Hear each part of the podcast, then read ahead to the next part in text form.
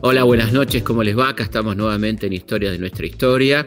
Bueno, hoy vamos a hablar de un momento muy importante de la historia argentina, la llamada década infame, que se desarrolla entre 1930 y 1943, una época clave para el mundo, pasaron muchas cosas, la Segunda Guerra Mundial, la Guerra Civil Española, bueno, mucha cuestión de contexto y en Argentina este, también cosas muy importantes y, y cambios muy profundos en todos los sentidos.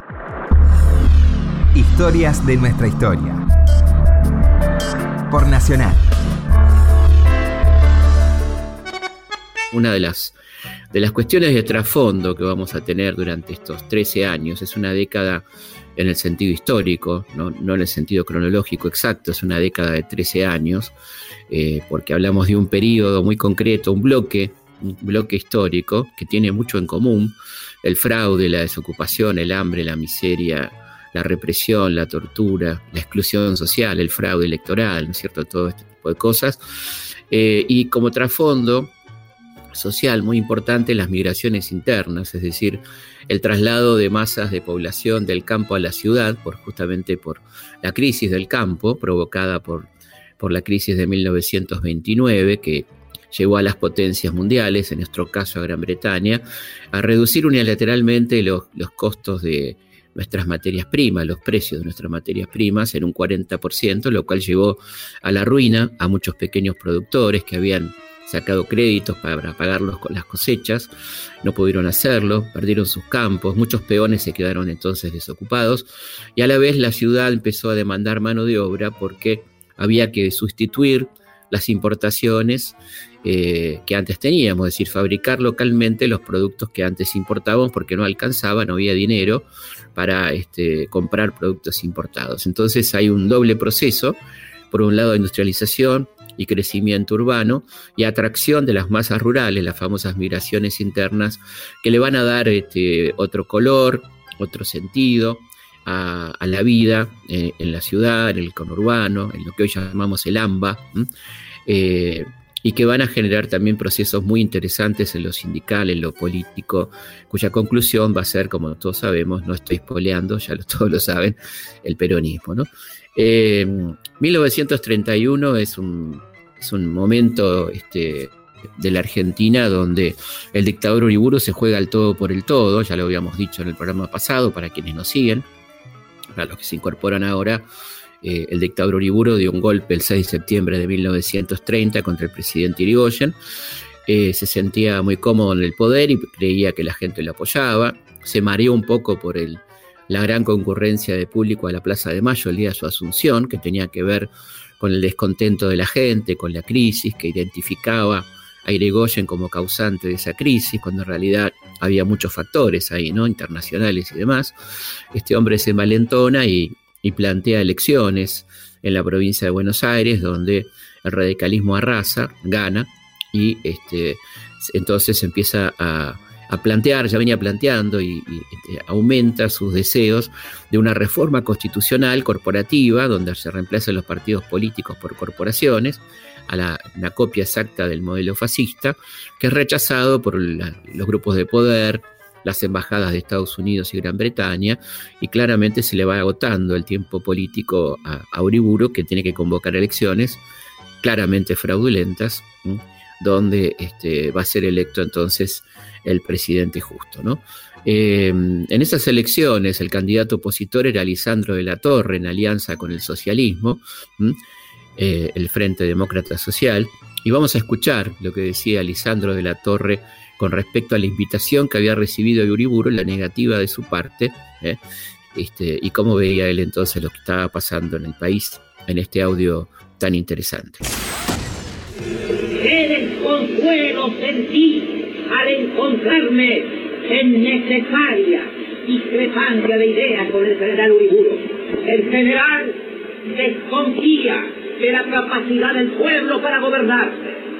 No cree en la elevación moral de los hombres políticos y atribuye a las instituciones libres sitios orgánicos que abren el camino a la demagogía.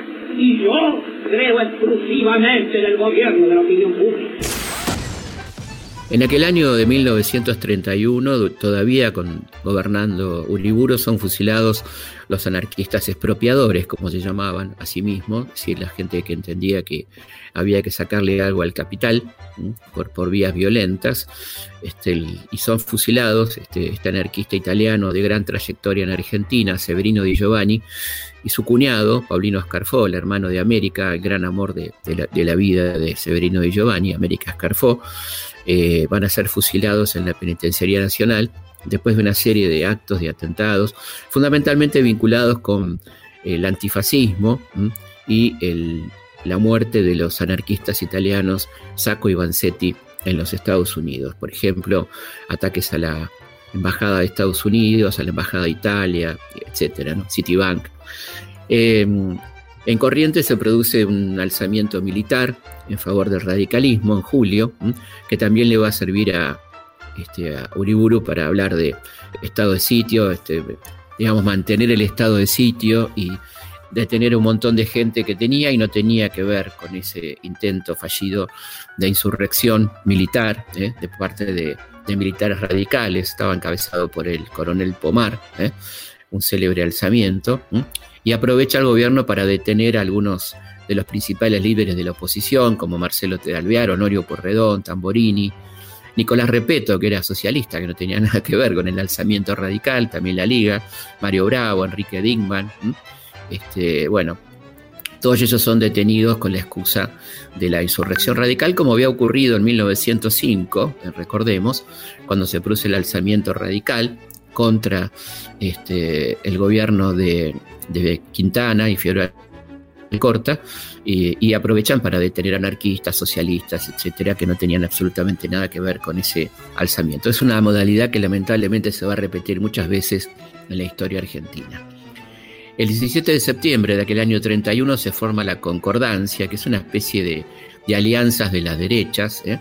que nombra entonces, como dijimos, Agustín P. Justo como candidato, que va a arrasar en, las elecciones frente a la fórmula de Lisandro de la Torre, eh, por supuesto con un fraude verdaderamente escandaloso, donde había, por ejemplo, cambio de urnas, trenes enteros, vagones enteros de trenes que llevaban este, urnas son cambiados por otros, bueno, un escándalo absoluto, y ahí gana entonces el presidente justo, ¿eh? que empieza con un modelo absolutamente favorable a los factores de poder, fundamentalmente a los exportadores ganaderos, creando las juntas reguladoras que le garantizan su tasa de ganancia. ¿no? Tenemos juntas reguladoras de la carne, de la leche, de, la yerba mate, etc. Una intervención del Estado que en Estados Unidos se va a dar un tiempo después con Roosevelt, un año después con Roosevelt, con el New Deal, a favor de la gente, a caer a favor de los grandes factores de poder. Una intervención estatal en un sentido completamente regresivo. Vamos a escuchar la voz del presidente justo. Hoy es el Día Universal del Ahorro. Celebrando esta fecha en todas las naciones civilizadas, en los lugares más opuestos del mundo, en las lenguas más distintas, han de vibrar hoy incitaciones al trabajo y a la economía, envolviendo al orbe en palabras de esperanza para los pueblos. Ellas han de decir a los hombres que la tranquilidad a que aspiran para ser felices solo ha de obtenerse por medio del ahorro, que es una virtud de los fuertes, de los que saben evitar las humillaciones de la miseria y pueden conquistar ese bienestar que constituye una suprema liberación de los individuos y de los pueblos. Y la humanidad ha de recibirlas con unción, porque hoy más que nunca ella está necesitada de palabras que contribuyan a estimular la fe de los hombres en su propia capacidad y en la utilidad de sus esfuerzos. Mientras tanto, en el mundo de 1931 la crisis económica mundial se extendía por toda Europa. Se proclama la Segunda República Española, este, esta república que va a ser efímera, como todos sabemos, ¿no? Hasta 1936, va a durar hasta el 39, pero bueno, en medio del acoso de la guerra civil, eh, donde va a poder realizar en las zonas republicanas interesantes transformaciones sociales, la reforma de la iglesia y otro tipo de cosas que van a, poner muy nerviosos a los factores de poder que van a llevar al general Franco a encabezar este golpe de Estado que termina una sangrienta guerra civil. ¿no? Eh, Al Capone, el famoso gángster que había hecho su fama, su fortuna en los años 20 con la ley seca, eh, con esta ley que impedía la venta legal de alcohol, es detenido, este, sentenciado a 11 años de prisión, pero eh, recordemos, mucha gente lo sabe, ¿por qué es este, condenado? ¿no? Por evadir impuestos, no por, por todos los crímenes que, que, se conocían. Y en medio de la crisis, este, quizá como un elemento de esperanza, eh, se levanta, se inaugura el edificio que se venía construyendo, el más alto del mundo, hasta ese momento el Empire State, en pleno Manhattan. Eh, en cuanto al espectáculo, bueno, son épocas eh, altamente interesantes. Llama la atención, digamos, en medio de la crisis, cómo se sigue produciendo, ¿no? En el caso argentino tenemos una enorme innovación con con el querido Carlitos Gardel, que en 1930 había grabado los videoclips, ¿no? Con Morera, los primeros videoclips de la historia prácticamente, donde se da el gusto ahí de, grabar con, con Disépolo, con Canaro, con el Negro Flores, ¿no? Que además cada uno tiene un diálogo muy interesante. Podemos escuchar algún, algún fragmento de estos videoclips de Carlitos. Hola Carlos, ¿qué tal? Como siempre, hermano, dispuesto a defender nuestro idioma, nuestras costumbres y nuestras canciones con la ayuda del fil sonoro argentino. Yo por mi parte te acompañaré con mi orquesta y haré lo imposible para que nuestras canciones sigan triunfando en el mundo entero. Muy bien, viejo. ¿Largamos esta carrera? Larguemos. Que suene la campana. Listo el pollo nomás.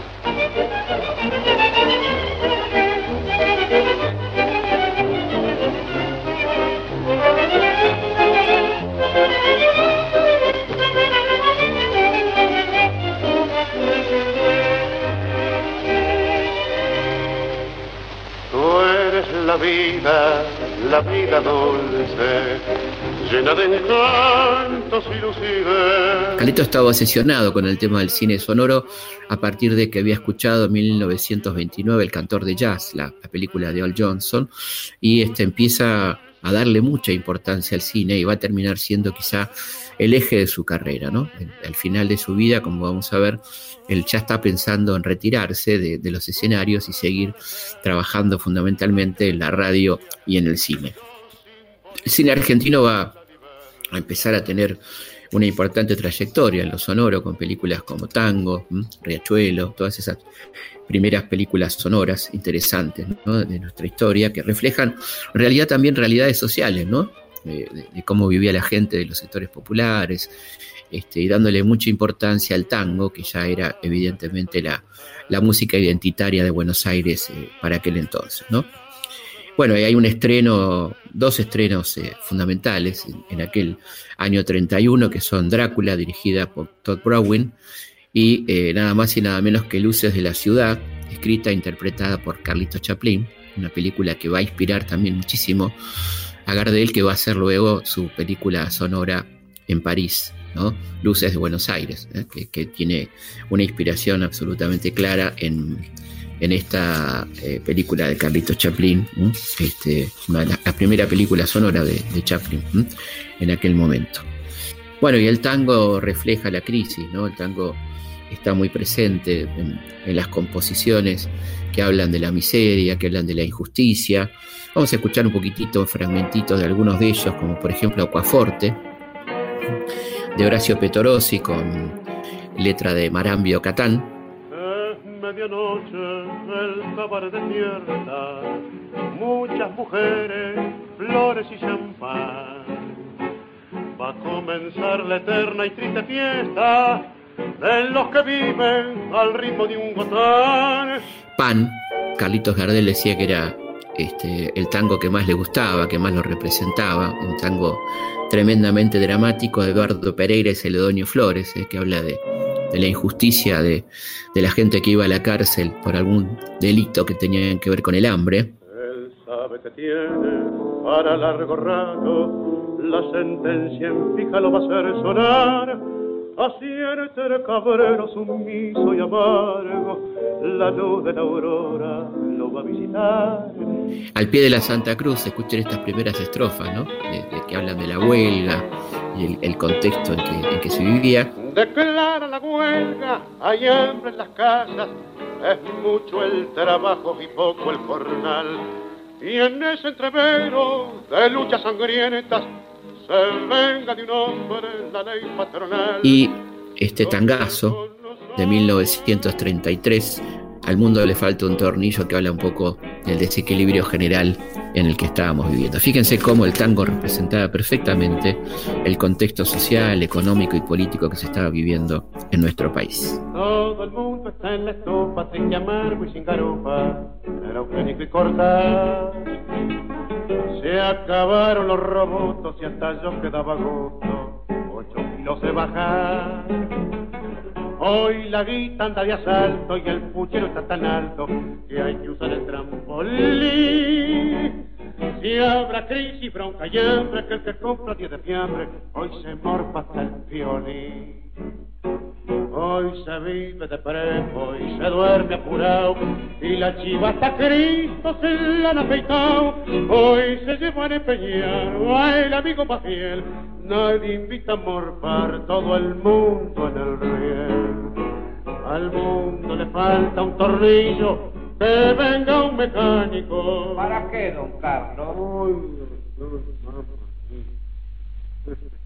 a ver si te puede arreglar. Felipe Piña está en la radio pública. Historias de nuestra historia. Hasta las 24.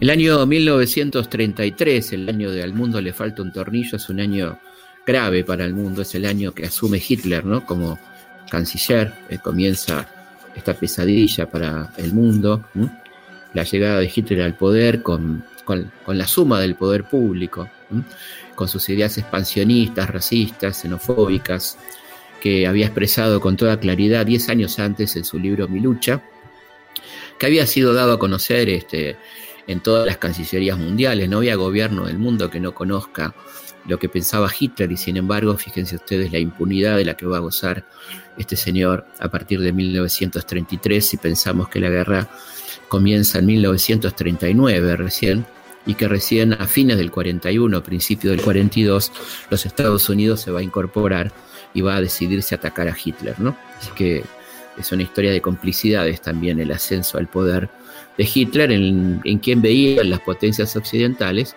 un freno a la expansión comunista, ¿no? Por eso lo dejaban crecer y lo dejaban actuar.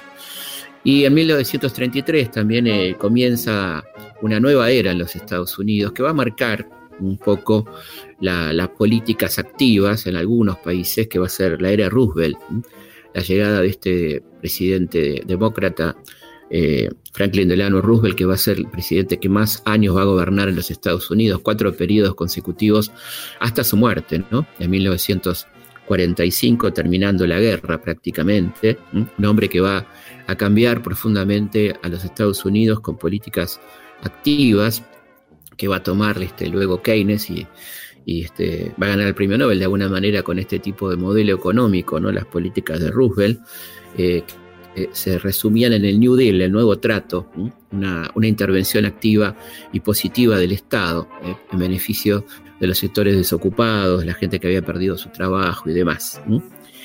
Y una de las cosas que hace Roosevelt dentro de este, esta idea de insuflar un poco de ánimo a los norteamericanos es derogar la ley seca. ¿eh? Así que hay grandes festejos, hay fotografías muy interesantes, filmaciones de la gente celebrando como, como debe ser, ¿no? Con alcohol. Claramente se los ve muy contentos a las muchachas y los muchachos por las calles de Nueva York y por otros lugares de los Estados Unidos volviendo a beber, cosa que seguían haciendo, ¿no? Acá no estamos haciendo la apología del alcoholismo, ni mucho menos, pero digo, la gente lo seguía haciendo eh, en bares clandestinos y ahí donde la mafia, como dijimos, empieza a crecer enormemente. Eh, en Alemania, en este año, bueno, con Hitler a la cabeza, comienza la persecución a los judíos, las primeras leyes racistas, y, se crea en Dachau, en Alemania, el primer campo de, concentración eh, por parte de los nazis, que van a ser luego muchísimos, como ustedes saben, particularmente en Polonia después. ¿no? Y un hecho, volviendo a la Argentina, el gobierno del general Justo, qué nombre injusto, ¿no? Para, para una persona tan injusta, valga la expresión, llamarse justo y ser tan injusto, ¿no? Eh, se firma el primero de mayo de 1933 en Londres el, pacto Roca-Runciman, un pacto que nos ataba definitivamente a Gran Bretaña. Como decía el querido Arturo Jaureche, era el, el pacto del coloniaje, ¿no? Era este, la, idea de que para que Inglaterra no siguiera comprando el mismo flujo de carnes que antes de la crisis, que por supuesto era poco, porque la crisis había provocado un recorte en esas compras, darle una cantidad de concesiones impresionantes ¿eh? a, Inglaterra, como por ejemplo el monopolio de los transportes, la creación de un banco central mixto, la liberación de las exportaciones británicas, una cosa que hacía decir eh, a Lisandro de la Torre, que fue el primero que lo impugnó en el Senado de la Nación, que éramos realmente una colonia británica, como lo había dicho eh, el enviado, ¿no? el vicepresidente Julio Argentino Roca, que firma este pacto con el ministro de Comercio británico Walter Ranciman, cuando dijo que la Argentina, por su interdependencia económica, era parte del imperio británico. ¿no? Esto lleva este, a reacciones que se van a ir profundizando dentro de, del radicalismo, dentro del socialismo, y a la vez eh, hay un hecho eh, muy importante que aglutina a las fuerzas opositoras y particularmente a los radicales, que es el 3 de julio de 1933, la muerte del presidente Irigoyen que este, convoca muchísima gente, ¿no? Es un entierro multitudinario de gente que le pide disculpas por haberlo este, tratado mal, por haber invadido su casa, todo lo que pasó, ¿no? En, esa, en ese final tan indigno de, de septiembre de 1930. Vamos a escuchar lo que decía Arturo Jaureche ¿eh? sobre Hipólito Yrigoyen. Mucho de mi irigoyenismo, porque yo era nuevo en el radicalismo, está el de Gómez. Él era antes que yo irigoyenista. Y él me dio una de las explicaciones más orgánicas, tal vez más poéticas, del caudillo de...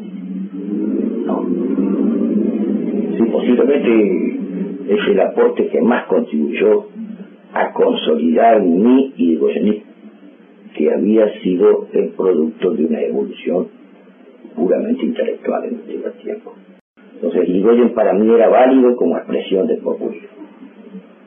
Le debo a Homero, quizá el que más le deba, es la comprobación, la constatación del valor de Irigoyen por Irigoyen mismo. Yo soy populista, frente al fracaso de las ideologías constantes en nuestra América, cosa que empecé a percibir estudiando el fenómeno mexicano, empecé a comprender la significación de los caudillos, era subsidiariamente irigoyenista, primero populista, después irigoyenista. Y le doy a otros, pero especialmente a un hermano, así la comprensión, a su vez, del caudillo, del individuo Hipólito. ¿Eh? lo que significó.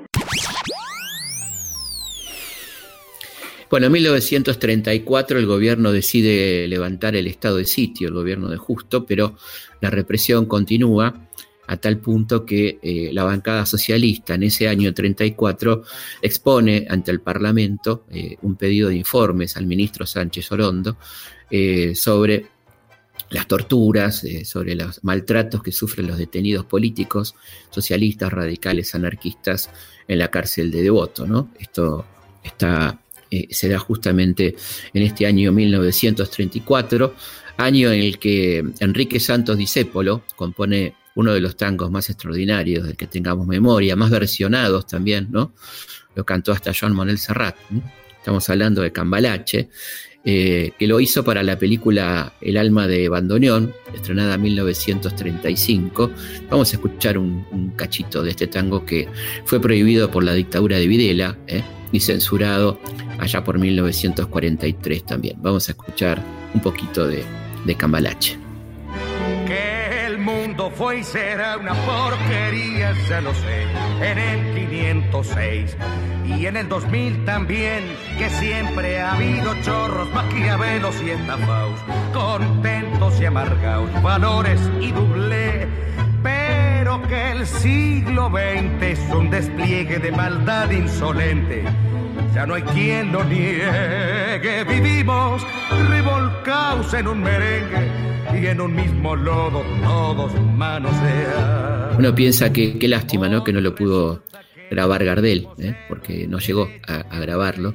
Este, si él grabó Gira Gira con tanto gusto, imagínense si no hubiera grabado Cambalache, ¿no? Fíjense lo que nos perdimos. Y justamente en el año 1935 se nos iba el el 24 de junio, ¿eh?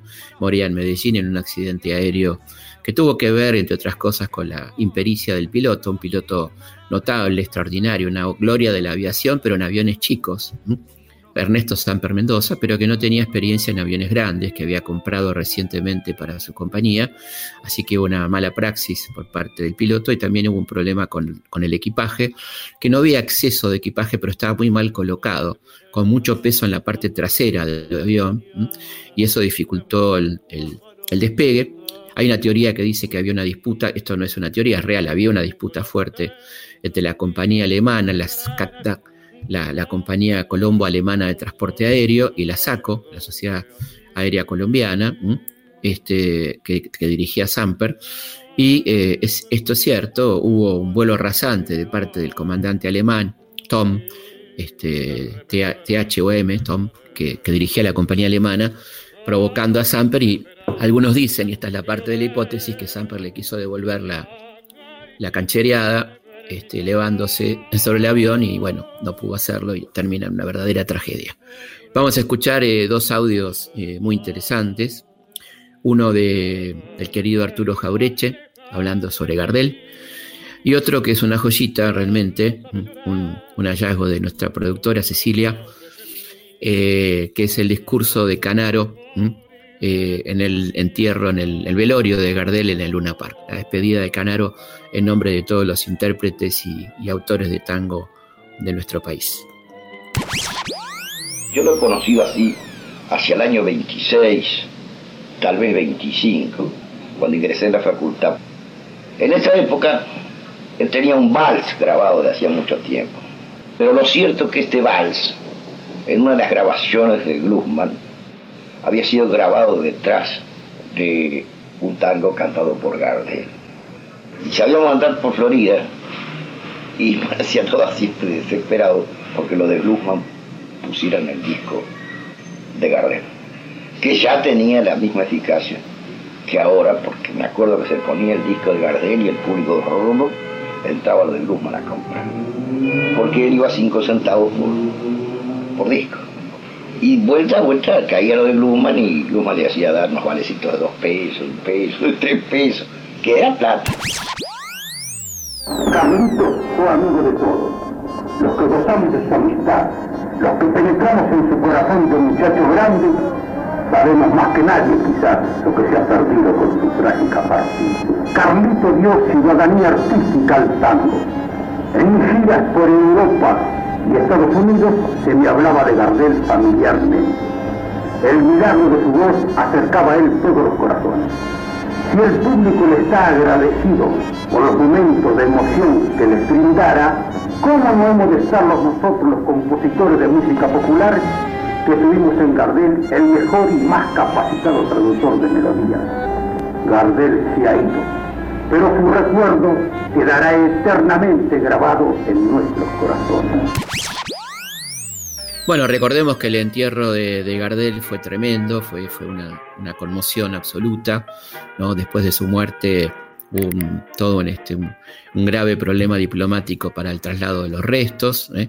seis meses de demora, el cuerpo llevado por distintas rutas colombianas, atravesando la selva, en parte en tren, en parte a lomo de mula, a hombro para llegar a, los puertos de Colombia, de ahí a Panamá, de ahí a Nueva York, donde es velado en el barrio latino ocho días, con gran concurrencia de público, después a, Brasil, de Brasil a Montevideo, donde vuelve a ser velado en la aduana, donde concurre muchísima gente a despedirlo, y finalmente el 6 de febrero del 35, la llegada a Buenos Aires, más o menos 30.000 personas esperándolo en el puerto, incidentes con la policía, la gente enloquecida, un día de muchísimo calor, y finalmente el velorio en el Luna eh, que es donde hablaba el querido Pirincho Canaro, Francisco Canaro, en nombre de todos los tangueros.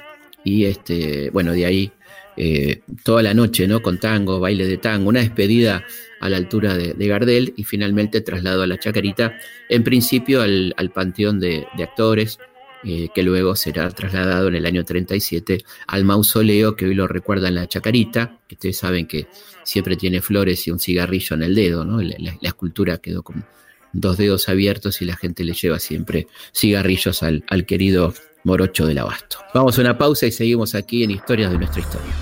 Historias de nuestra historia. Por Nacional. Seguimos en Historias de nuestra historia.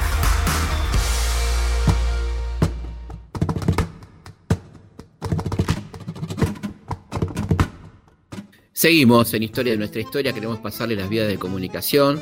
Se pueden comunicar con nosotros a través del mail eh, consultaspigna.gmail.com, nuestra página web www.elhistoriador.com.ar, a través de Twitter, arroba Felipe Pigna, y a través de Instagram, arroba felipe.pigna. Bueno, así que tienen montones de lugares como para comunicarse con nosotros y también, por supuesto, la página oficial en Facebook. Vamos a seguir entonces hablando de la década infame. Estábamos en 1935, promediando un poco esta década tremenda para la historia argentina. Hablábamos de la muerte de Carlitos Gardel, ¿eh? este, uno de, las, de los hechos del año, pero faltaban cosas muy importantes por concretarse en ese año 35. Se debate en el Senado el escándalo de las carnes descubierto por el senador demócrata progresista Lisandro de la Torre, que descubre que el frigorífico Anglo, uno de los beneficiados por este, el, pacto Roca-Runciman, está haciendo una doble contabilidad, estafando al Estado argentino, lo denuncia en el Parlamento.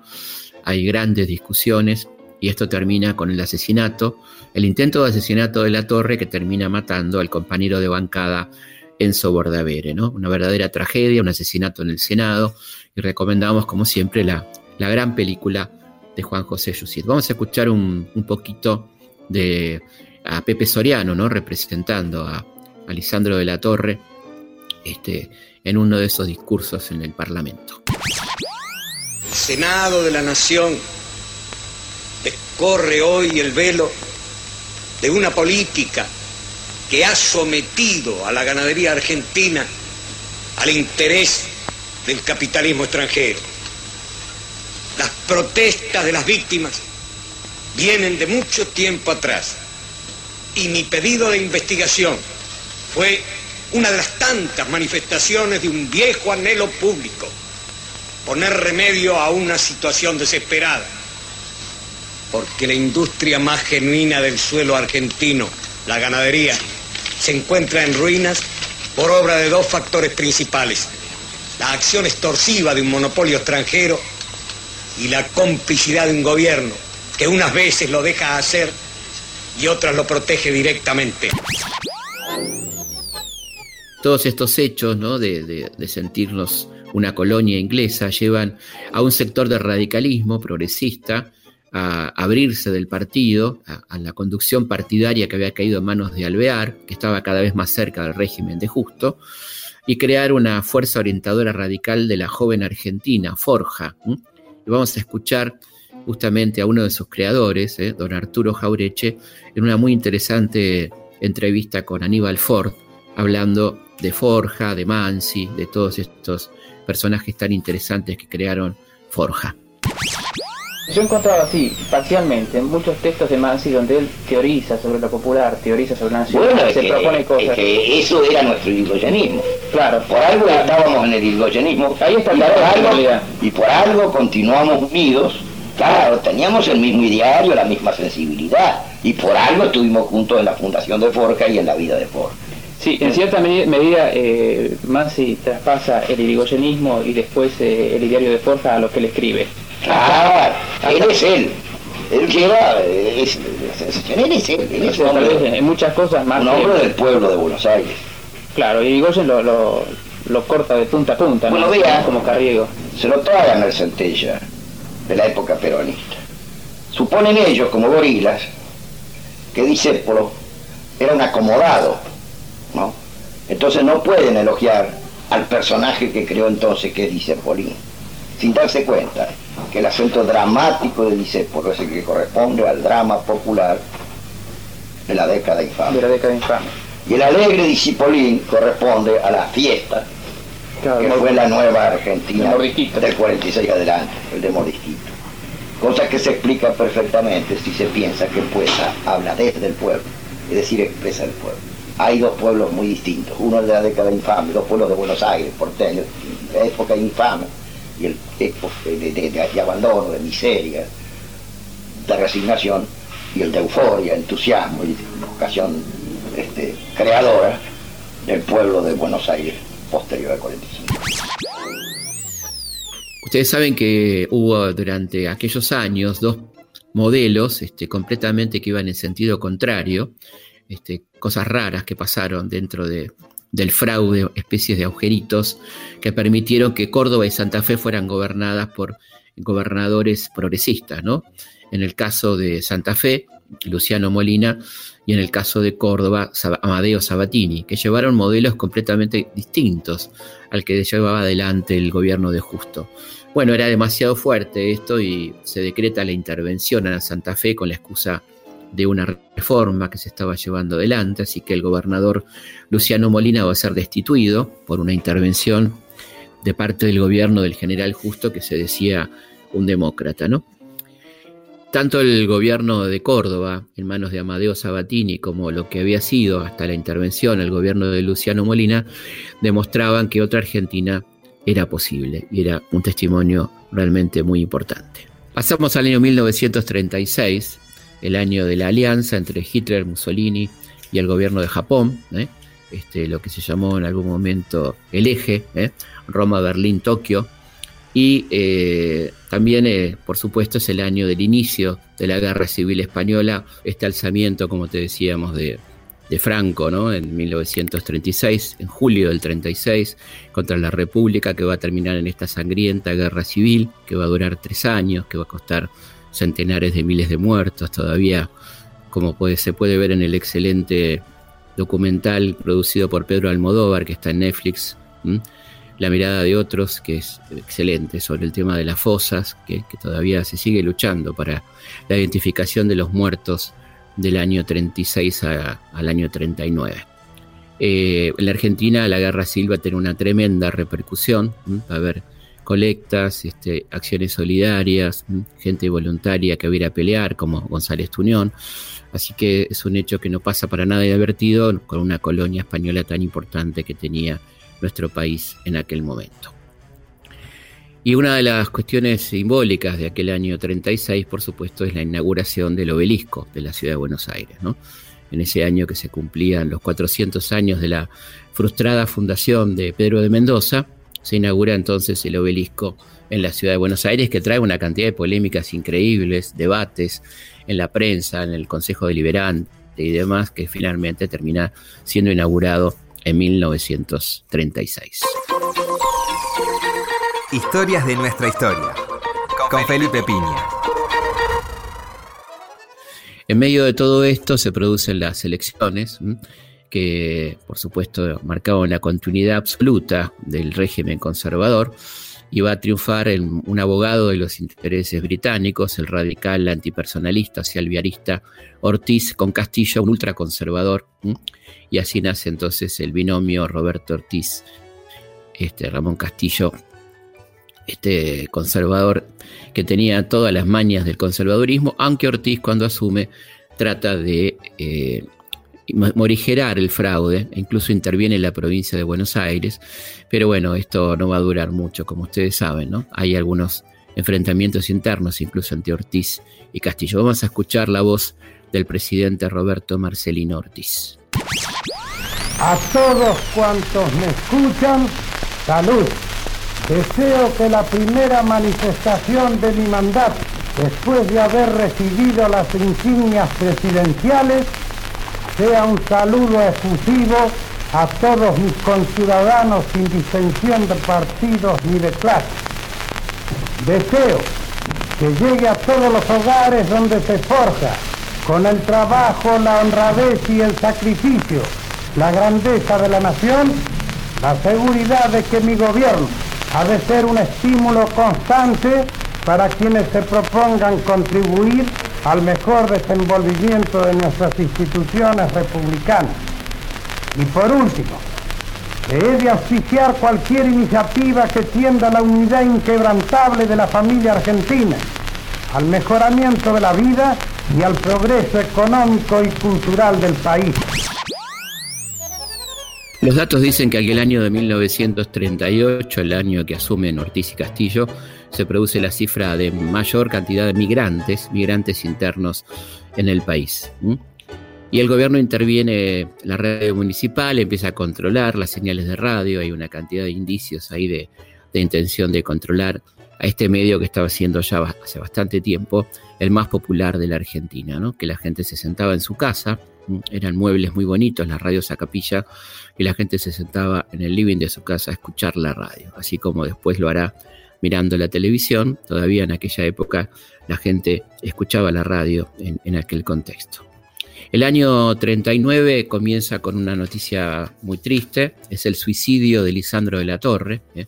un poco desencantado con la política, con lo que había pasado con la justicia, la falta de acción frente al crimen de su compañero, alguien que quería realmente como su hijo, que era Enzo Bordavere, va a terminar en el suicidio de este hombre tan importante para la política argentina. Y por supuesto el año 39 es el año de inicio de la Segunda Guerra Mundial, eh, con la invasión a Polonia el primero de septiembre.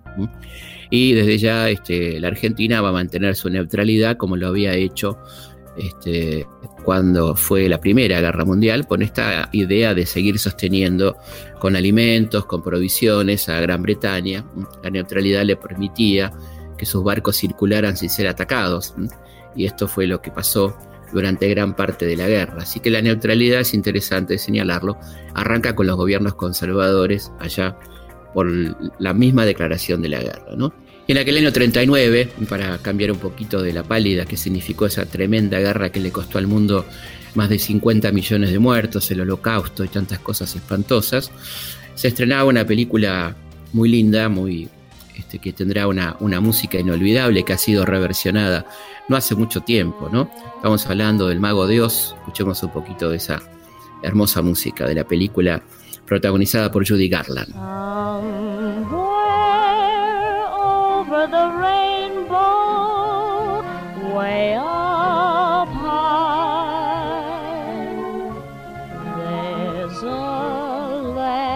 that I heard once in a.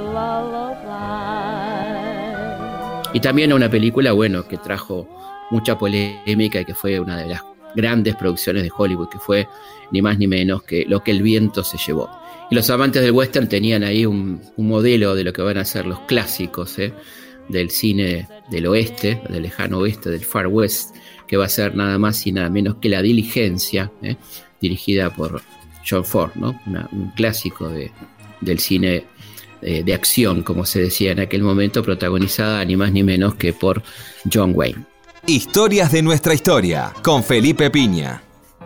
Volviendo a, a nuestro país, en 1940 eh, el fraude sigue campeando más allá de las buenas intenciones del presidente Ortiz y los conservadores triunfan en, Buenos Aires y los radicales que habían vuelto a participar en elecciones a pesar de todos los indicios de que era inútil, que van a estar avalando al modelo, eh, son derrotados con un fraude escandaloso. Eh, y se produce algo bastante curioso en aquel año 1940, que es el Plan Pinedo. Federico Pinedo, un hombre que venía del socialismo, que termina siendo un representante excelso de los intereses conservadores, curiosamente entiende, un poco estudiando el fenómeno norteamericano, que hay que aplicar un plan eh, que bastante distinto, donde hay que empezar a darle mucha importancia a la industria, la construcción de viviendas, incluso llega a plantear la nacionalización de los ferrocarriles y este plan finalmente no tiene el apoyo de nadie, de, los factores de poder, y no termina aplicándose. Pero es un antecedente interesante de lo que luego va a pasar eh, con el peronismo. Y esta idea del Estado un poco interventor empieza, a pesar del fracaso del plan Pinedo, a tener algún arraigo siempre de, la mano de, los militares, ¿eh? recordemos que justo era militar, y que le da una participación muy importante a sus camaradas de armas y se crea la flota mercante del Estado, la Dirección General de Fabricaciones Militares y el Instituto Geográfico Militar, todo dirigido por militares, mientras se trata el tema de la deuda, que ya era un problema, la deuda externa e interna, y esto lo decía el ministro Acevedo, el ministro de Hacienda, sobre la cuestión de la deuda.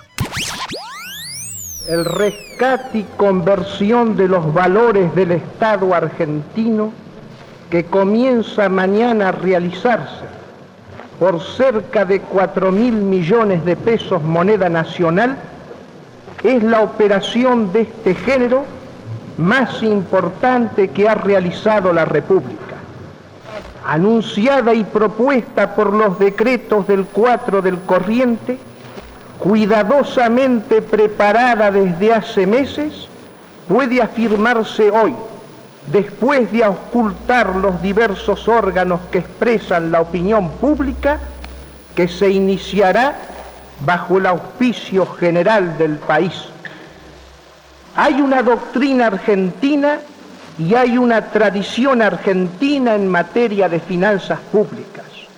País deudor y de inmigración de capitales, hemos sostenido el principio del cumplimiento estricto de las obligaciones, no sólo por razones de moral, sino de conveniencia práctica, por convencimiento absoluto de que la honradez es siempre un gran negocio. El año 1942, que es el año donde efectivamente los Estados Unidos se incorporan eh, a la guerra, la habían declarado en diciembre de 1941, va a empezar a cambiar un poco este, el equilibrio de fuerzas en esa tremenda Segunda Guerra Mundial. En Argentina muere Marcelo T. de Alvear, el líder radical deja su movimiento un tanto acéfalo, no aparece una figura de recambio por el momento, una figura con el peso que tenía don Marcelo, como le decían, y muere el presidente Ortiz, que había intentado de alguna manera limpiar el sistema electoral, queda ciego y después tiene que renunciar, era, era muy difícil pensar en un presidente ciego que manejara el país, y eh, poco tiempo después muere, dejándole lamentablemente la presidencia a Castillo, que vuelve con todas las manias de los conservadores clásicos, ¿no? Vuelve con el fraude ya impune, sin ningún problema, este, y siguen apareciendo negociados escandalosos, como por ejemplo el de los niños cantores de la Lotería Nacional, que hacen un sistema de bolillas para saber qué número iba a salir en la lotería, y esto provoca un gran escándalo involucrando también a figuras importantes del Estado.